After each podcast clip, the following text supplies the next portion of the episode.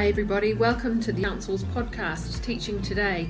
Each month, we'll speak to experts from the education sector for insight and discussion on issues and ideas. It's a podcast about teachers, with teachers, and for teachers.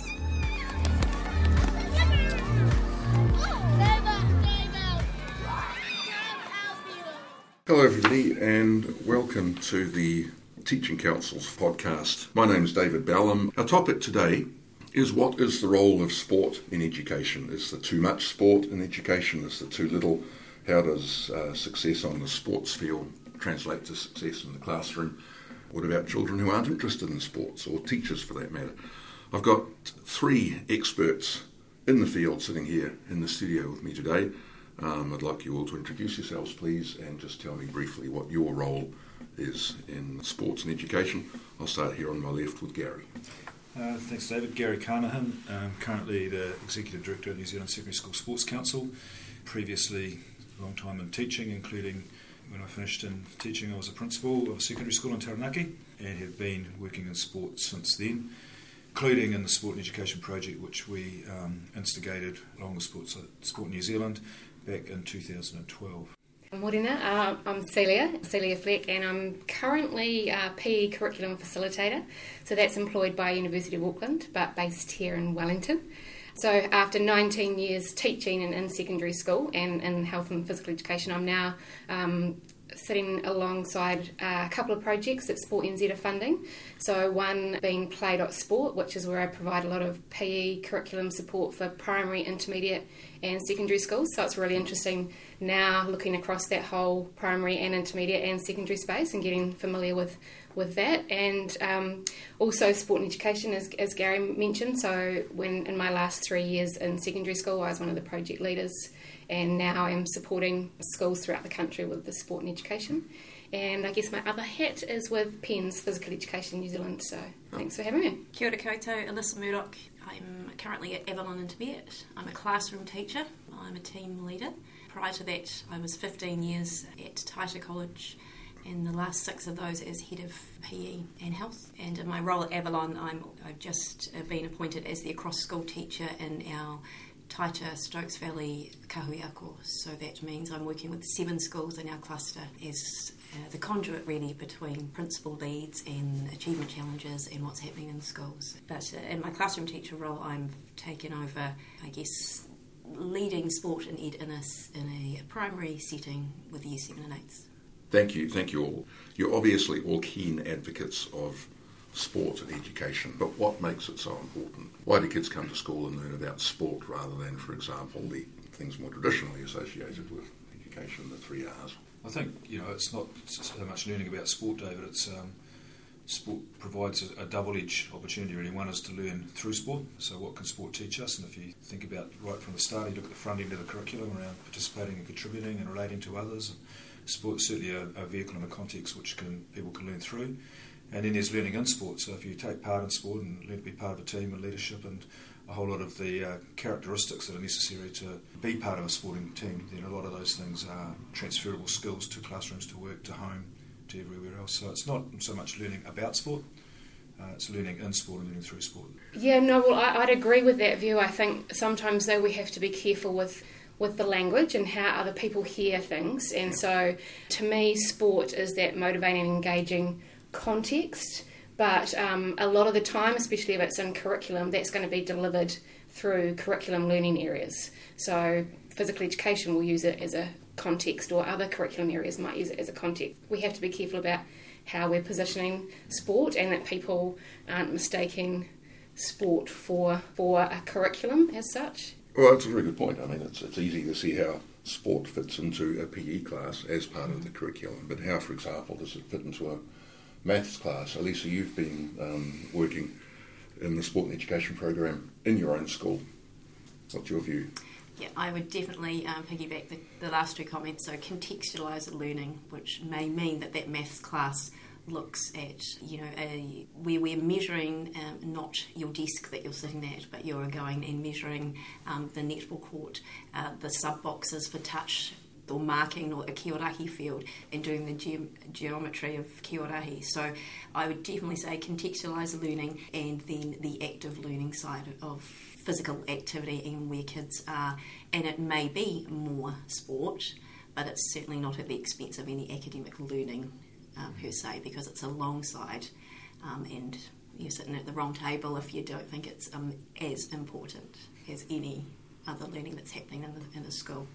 So the maths class um, would be contextualised for it in a, in a sporting context, so that it's making meaning for kids. So that when we're doing measurement, shapes, distances, uh, we're not randomly picking some stats that mm. come out of a textbook. We're going out and we're measuring heart rates. We're measuring beep test results, perhaps, um, or laps or lengths, and we're making real meaning for kids through through sport and I'm going to add physical activity as well, not just the sport. Yeah, it's a slightly different thing though, isn't it? You, you can you can introduce sport into the curriculum by measuring a netball court instead of measuring measuring your desk, but that's perhaps a different thing from inserting it into the curriculum as something which may indeed displace some of the more traditional areas. How do you stop that from happening? I think that's probably uh, a less common approach uh, to having actually sport as a curriculum subject. You know, most schools would view it as co-curricular, um, particularly in the secondary space. A number of schools do insert sport into their curriculum and have uh, either academies or high performance approaches or sports studies classes, um, which are really no different than a lot of other things that are inserted into the optional uh, curriculum at particularly secondary schools. But you know, we're talking about sport as a context, as um, for learning, as a um, a way of introducing active pedagogies. Um, some of the stuff that happens in PE, you know, pound for pound, PE teachers have the best pedagogy in most schools I've ever been associated with. You know, yeah, basically kids working in teams, clear demonstrations, uh, immediate feedback. You know, you could probably sit in the back of my maths class, not be able to solve a quadratic equation, and, I'd, and hopefully I'd notice at some point. You can't do something physically, teacher. yeah, okay. and a PE teacher. Um, but you can't. It's, in PE, it's you know the ability to demonstrate a skill is pretty overt. It happens in front of your eyes, and the feedback, you know, which we know is so important, um, is pretty immediate and direct. Teachers in PE they tend to teach in um, large spaces together, so you've got some collaborative uh, work going on. Mm. So a lot of the pedagogies, um, particularly the active pedagogies that happen in physical education, I think are very transferable to to classroom situations and other subjects. A teacher I know very well who um, spends a lot of time with me. My wife is a maths teacher. A lot of the stuff's rubbed off on her, and I just guess as a practical example, seeing Alyssa was teaching maths. She was teaching gradients of straight lines, straight line geometry, and just took her kids out on the netball court. They had their phones, they could time four different ways of covering the length of the netball court, go back inside and graph them, and I think those kids will remember forever that the steeper the line, the faster the rate of change. Hmm. Okay, that's, that's an interesting way of bringing it practically into the classroom. Slightly different tack. Celia, what's the evidence that involvement in sport and physical activity actually helps your academic achievement? Uh, well, I mean, there's evidence that Sport New Zealand have collected most recently through their Active NZ report, but through the Sport and Education project, we've got evidence now from many, many secondary schools where we've seen improved academic achievement, and we've we've been really privileged to have NZCER support us in evaluating a lot of that. So it's been really quite robust that evaluation. Um, so seeing improved academic achievement for me when I was teaching, one of the most uh, really kind of in my face things that I saw that perhaps didn't expect to see was this dramatic decrease in behaviour referrals. So you know we've all got pastoral systems in our in our schools, and, and we saw from a year 10 group going into a year 11 uh, sport and education class, their behaviour referrals decreased dramatically. Whereas when we'd compared that with a control group, there was actually an increase for some other kids. So, you know, I think just that sort of sense of belonging as well and that sense of community. When you engage with kids with something that they know that has real meaning to them, it, it, it helps them with that engagement and then therefore that achievement. So we've seen that across lots of different schools, different deciles, different rural, city, um, single sex mm-hmm. co ed. So it, it's definitely something that has been been proven. That, that's in the New Zealand context, but this project was growing out of um, some overseas research, uh, a lot of it, uh, well across the world, showing positive correlation between uh, physical activity, of which sport's just a context, and academic achievement. One of the documents that attracted our attention early on was a document called Brain Boost out of the University of Western Australia, which is a bit of a um, summary of the research around the, around the world that does provide that correlation. It's not under, well understood why. Does mm. being physically active improve perhaps behaviours which are necessary for learning in the classroom? Is it that cognitive function uh, that the brain requires about remembering and concentrating requires good oxygen flow, and being physically active increases the oxygen flow. Um, there's a whole lot of theories about why it might happen, but the fact mm. is it does happen. And does it have to be organised sport, or can it just be activity? Uh, Alyssa, what do you think? Doesn't have to be organised sport, and in fact, the the active um, New Zealand 2007 data looks at organised and informal, and there is um, a high, higher number of kids playing unorganised sport, which might be you know lunchtime games, after school basketball, whatever is, is in that. It definitely doesn't need to be organised. It, it's a little alarming um, that of the 11 hours that's spent for kids aged 12 to 14 um, actively involved in sport, that only 2.1 hours of that is at school when you think about how long kids are in the classroom, I'm now uh, with my kids six hours, five times a week. 30 hours and only two of that is being monitored as the kids say well, we're getting our physical activity through in our class time um, and that that brings up lots of sort of questions around um, if we are engaging in a sport and ed type model um, we'd prob- you'd probably see that increase and I would you'd probably be able to jump and see that that in sport and ed schools those figures would bring up averages because two hours a week sounds pretty low in mm. class. What kids see, I suppose, as class time. Yeah, there could be those who'd be alarmed at the sort of increasing that. Um, some parents, for example, might say, "My children go to school to go to class and learn, not to play sports." I think, though, what Alyssa's saying is it's not just about that going to play sport. I think, as I said, I've got two projects that have got sport in their name fundamentally because they're funded by Sport New Zealand. But actually, when we go in and contextualise that Uh, with with staff and with students, we have to open that up much bigger than sport because actually the label sport's quite a barrier for a lot of people, and and kids are doing a lot more than just organised sport. So what we're saying is, you know, kids need to be active within their school day. We do them a real disservice when they turn up at school as five year olds, and suddenly it's sit down, you know. And we've got that data that says sit less, move more, sleep well. That came out to schools recently. So what can we do as teachers to ensure that our kids are moving more within that school day and learning through those experiences? So it's not just moving to get them outside and move and play a game, but it's actually learning through that movement. I think that you know sport can be an off-putting word. I think you've you know raised a good point, David, in that you know, some, you say sport and you've lost a lot of people mm. um, straight away. Why is that? Do you think? Oh, I think you know the, it, we've all got things we hate, and you know if you try to mandate something that somebody hates, they're going to find a reason not to do it anyway. So, mm. but I, th- I, think that what this is, if you take sport out, this is about um, good, effective teaching practice. This is about having an engaging context, using effective pedagogy, cross curriculum areas for both delivery and assessment, which is just really good teaching practice and sport happens to be the context under which this project was delivered. And if you're looking for a mass engagement tool, there are lots of them. Sport's one. There's technology, there's music, there's a whole lot of things you could use. But the, the data that we have says that there are only about 5% of New Zealand kids who absolutely hate sport. So if you're going to use a mass engagement tool, you're going to get a pretty good buy-in. And while we're talking about that in a curriculum sense, I want to take just put out there for the rest of the discussion that I don't want to ignore sport as a pure tool either. And we talk about some of the front ends of curriculum. You can look by being in sport. We talk about through sport with the curriculum. Uh, being in sport shouldn't be ignored. And I, I mean, I'm a living example. I'm sure there are plenty of them that I probably wouldn't be here talking to you now if it wasn't for my school sport because I probably wouldn't have finished my in those days seventh form year because I was there to sport was what was getting me through the gate. And the first stage of engagement is to get someone through the gate. And I went through the gate largely because I was involved in my school sport. As a product of that, I stayed long enough to be able to get a qualification, go to university, and do what I've done. Uh, so I don't want to minimise the place of sport as a pure tool either. It's an interesting point, though, isn't it? You talked about the 5% of kids who, yeah. who aren't keen on sport. I mean, that's a pretty impressive number. 95% are, so that makes it a useful tool. I should come clean and say I was one of the 5% I hated sport at school. I was terrible out of wore glasses, couldn't see left-handed and big-footed, and actually was made to feel quite out of place at my school, which was very sports-centric. Sure. How do you cater for those kids? I think that anything has a uh, capacity to be delivered poorly, and sport is included in that. And the dangers of delivering sport poorly by making it too competitive, by not listening to you know the student voice about what it is that interests them about sport and, what, and building on those. Um, I think you've really got to do that. You've got to. Not everybody will be interested in sport, and not everybody should be, and this is not for everybody. So you will have a certain percentage that um, it's just not the tool for. But if it's delivered well, if you take the students' interests, find out what they're interested in, you don't say, right, well, we're doing uh, rugby cup and you've turned off half the population who don't like rugby, you know. Mm. What is it that kids want to do?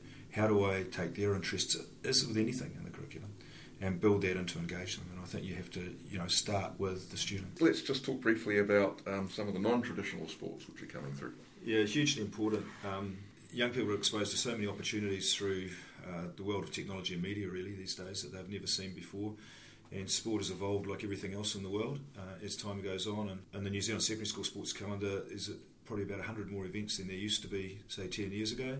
Um, and they include all sorts of exciting things like sport climbing, which is now an Olympic sport, and three on three versions of basketball, and adventure racing, and downhill mountain biking, and, and bunches of stuff that kids do. And often these are things that are, are, done in a less competitive environment. Often they are less uh, less formal competitions. I don't think there's anything such thing as social sport but certainly less formal environments in which sport takes place. And young people, if you ask them what they want most out of their sport, and there's a lot of studies been done on this, uh, it's the top ones are all about social capital. It's about having fun and being with their friends. Uh, winning's still important to those kids, but it's further down the down the scale of what they want. And also, you want to talk about yoga. I yeah, I just wanted to bring sort of. Um, I guess when you think yoga, you're not necessarily thinking sport, but bringing um, the idea of into the classroom, and I'm talking the actual physical environment. And so when we're sort of thinking about not having the spaces to do things, you don't necessarily need amazing facilities. You can do things um, quite literally in your classroom. And Yoga in Schools is a program that's been running at Avalon Intermediate and in some other schools around um, Wellington for the last couple of years. And kids are getting um, incredible exposure and opportunities to engage in yoga practice up to twice a week, 45 minute sessions. And it is really um, creating incredible culture within the class and amongst the school and giving kids a toolkit really of strategies of how to um, how to breathe, how to calm down, how to take things like mindful minutes before maybe reacting in a way that is, is less helpful. You know, the benefits of yoga on the body, well, there's lots of science um, to support that, but the benefits of yoga on the mind, I think, from a teaching perspective, is quite phenomenal. And we've been very lucky to have uh, seedlings yoga in, in our schools with Sarah Warnock, and it's gone right through the school. Every teacher participates, and for us as teachers, getting two 45 minute yoga sessions is unbelievable. Um, we're incredibly lucky. That's from a teaching perspective. So we talk about teacher well-being. Uh, well, I'm pretty well on, in those two times 45 minute slots. And the kids just have different ways of dealing, reacting, um, and being. And then you link the yoga to learning, and we've got a really um, conducive environment for the learning to happen. They're calm, they're focused, they're ready to go. Your sound school, school sounds as though it's very progressive in all of these areas. Yes, we are. Avalon Intermediate absolutely is, and they've got some good leadership in their um, in their leadership team and their principal as well, which is it's helpful for me. Yeah, one of the um, one of the awesome things that we're seeing both um, the rise of extracurricular and also as a context used within the curriculum is traditional Māori games. Mm. So we've got these um, wonderful, you know, secondary school Kia champions um, championships, but seeing that filter through to intermediate and primary as well, which is fantastic. Um, uh, sorry, for the benefit of listeners who aren't familiar, what are traditional Maori games? Well, there are multitude of traditional Māori games, but they're just, um, you know, they, they are what they, they sound like, really. They're those games that have been used for, for many, many years to practice, I guess, originally in terms of preparing for for warfare, mm. but now have turned into quite a recreational pursuit. Um, Kiorahi probably is the most popular. Um, another really popular one with the schools that we teach is um, Tapawai, um, Te Uru, but there are heaps that you could go on and and look into. So they're a wonderful way of connecting with local marae and iwi. Um, you know, again talking about those community partnerships in schools. Um, they're a great way to introduce um, te reo into your into your school and actually use it in a context rather than it being quite siloed. And for our primary school teachers that we've been working with in terms of supporting them with PE professional learning for them, um, you know, there are a lot of teachers that have felt really frightened about feeling like they have to be an expert in football or rugby or netball. Now, when you you know, you position yourselves like that, you're setting yourself up to fail really because you're teaching kids that go along and get coaching in that every week or every Saturday. And then you've also got kids in your class that will always position themselves as experts and, you know, you can have quite a range of ability whereas you take something like a traditional Māori game and it becomes a real leveller because you haven't got any experts in your class. You've got kids that will naturally be more physically able and pick things up quicker but they can then teach the other kids and game like Kiorahi, you will find a role for every mm. kid in your class in that game and they will be successful. Um, you would have loved it. you would have loved it when you were back at school, you know? So I think. Um, 40 for, years too late. for, for, teachers, it builds their confidence because suddenly they don't have to feel like they're an expert in something that kids know well. And, you know, it does kind of provide a much better leveller in the classroom for kids. So.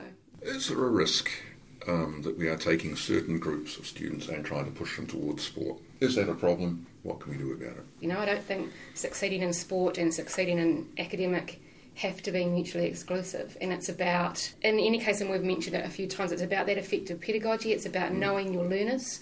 So you want your learners to have the best possible outcomes. So we're improving outcomes for them in their sporting experiences, if we're improving outcomes for them in their academic and in their social context, then we're doing the right thing for all learners, I think. You're playing to these, to these strengths, students' strengths, and that means accelerating in in physical activity and sport and therefore being more engaged in the learning that follows that and sits alongside that. And so, absolutely agree, not mutually exclusive. You're not either academic or sporty in this in this project in this work. Mm-hmm.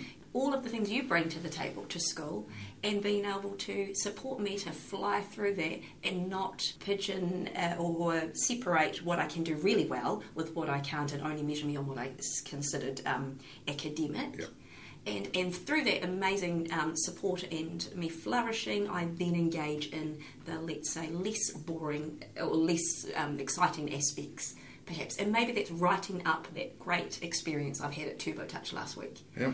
Uh, but I'm engaged in that now because we won that and we felt incredible. And now when the teacher's asking us to sit down and create a write a piece, what can I pin that piece to? Oh, that's right, the feelings and experiences I had in Turbo, where our team won and we were awesome and I scored lots of tries and I'm proud of that. Here's my wonderful piece of writing that's engaged and, and empowered me and lit something in me to want to write. Yeah, thank you. No, that's, that's it's um, it's interesting why we should single sport out in a possibly negative um, context around being in the curriculum, and, and how is that different to the other interests and strengths that young people that come through the gate have? So, if I'm a principal and, and a student walks through my gate and they are academically really talented, I've probably got gifted programs, gifted and talented programs and opportunities for those students in, in my school, and a structure that mm. will build on their interest and their strengths. If they come in and they're musically talented, I've probably got an itinerant program giving them extra tuition. I've probably got bands and choirs and orchestras and goodness knows what. And the same across performing arts and all.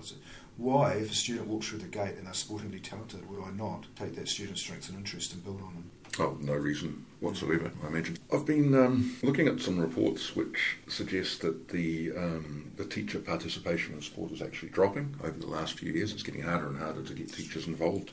Obviously, an important factor at the moment with the shortage of teachers and, and the, the fact that they're having to work harder and harder just to keep their heads above water. I'm sure you'd all agree with that. Yeah. What, how, what do we do about that? How do you get it's more teachers multi, into sport? It's a multi. It's a complex problem.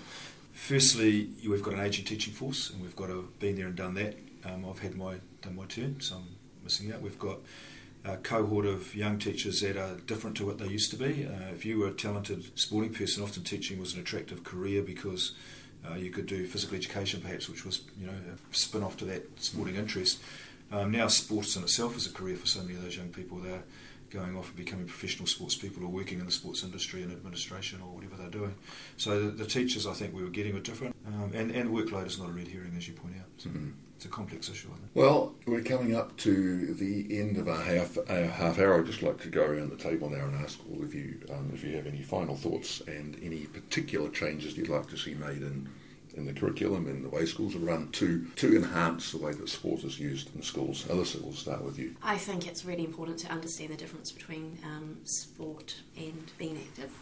But I uh, tautoko Gary's comments that sport singular is also something is something separate but very powerful as well for accelerating outcomes. I would encourage people to read the, read the Brain Boost uh, research. I think that naysayers can really get some value out of seeing that we aren't disadvantaging kids by being more active or taking them out of traditional lessons. In fact, we're enhancing learning. Um, I think that the, the more you understand the benefits and then are equipped with the skills, that your classroom will become um, a pretty central place for building student well-being through um, actively in, engaging in education and being sparked to, uh, to learn as well. And I, yeah, I think some more reading perhaps and, and really understanding what a sport and education model framework means.